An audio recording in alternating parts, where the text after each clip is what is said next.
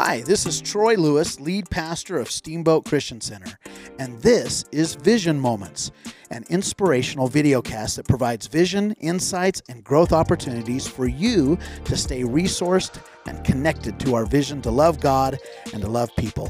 Can't wait for you to hear today's episode. Hi, my name is Charlie Hill. I'm the executive pastor here at Steamboat Christian Center, and welcome to Vision Moments. Uh, it's an opportunity for you to be uh, resourced and connected with our staff, our team, our church, and our vision of loving God and loving people. And uh, when we say love God and love people, uh, you know, I think you can get that and understand that even if you're a kid. Uh, but underneath it are some really basic or very important and or very important assumptions about that. For example, when you say you love God, what kind of love is that? And uh, uh, is it the kind of love that you love the ideas or like you love uh, lasagna or ice cream? I love those things. Um, but when we say love God, God is a person, and therefore this is a relational love. Uh, that means God must exist. He must exist right now. He needs to be real, personal, and present. and so how beyond uh, just anecdotal, anecdotal stories and what people say uh, uh, in their own experience can we believe that? Well, you would only know, and I would only know uh, about God in what He reveals about Himself. And as a matter of fact, if you go out into uh, nature and you start looking around in the creation, uh, if you have eyes to see it, you will see the glory of God in it. And you should arrive at the uh, realization that a God exists. But that's not enough, is it? We can't just worship the creation and the idea that God exists. What else do we need? Well, God knew what we needed. We needed uh, a relationship with Him in a real and tangible way, and He sent His Son Jesus, who became flesh and dwelt among us. And the Bible says that Jesus is the exact representation of the invisible God. So if you want to know what Jesus, uh, God looks like, you want to know what Jesus looks like. If you want to know what relationship looks like, you got to know what relationship looks like with Jesus. It all hangs on Jesus, on who he is, on what he did, and where he is now. And how is that different than other religions? I, have been uh, reading a book called Reflections on the Existence of God by a guy named Richard Simmons.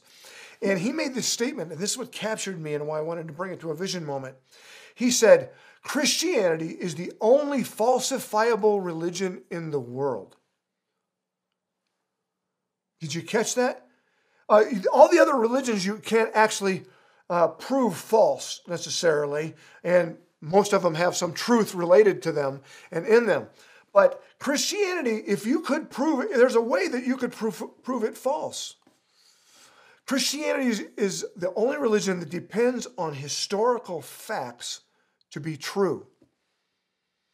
Now, uh, this guy named uh, uh, Huston Smith, a, uh, uh, a historian, wrote uh, a book on comparative religions. And he said that Christianity is basically uh, an historical religion. It's not founded on abstract principles, but on concrete events and actual historical happenings. All the other religions in his books actually uh, are based more on moral, spiritual, and liturgical teachings. But Christianity, he states, and he actually wasn't a believer, is the only one that's based on what God did in history and what he revealed in history. Um, and the other religions, the historical record doesn't seem to be that important.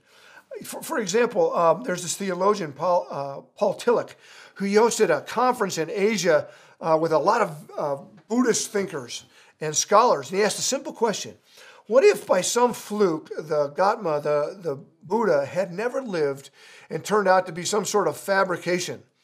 What would be the implications for Buddhism if he never existed? And all the scholars agreed that if Buddha had never existed, it wouldn't matter. Because the reason they concluded was that Buddhism should be judged as an abstract philosophy, a system for living. And where it began didn't really matter that much. On the other hand, Christianity requires a beginning and a set of hard facts on which to stand on.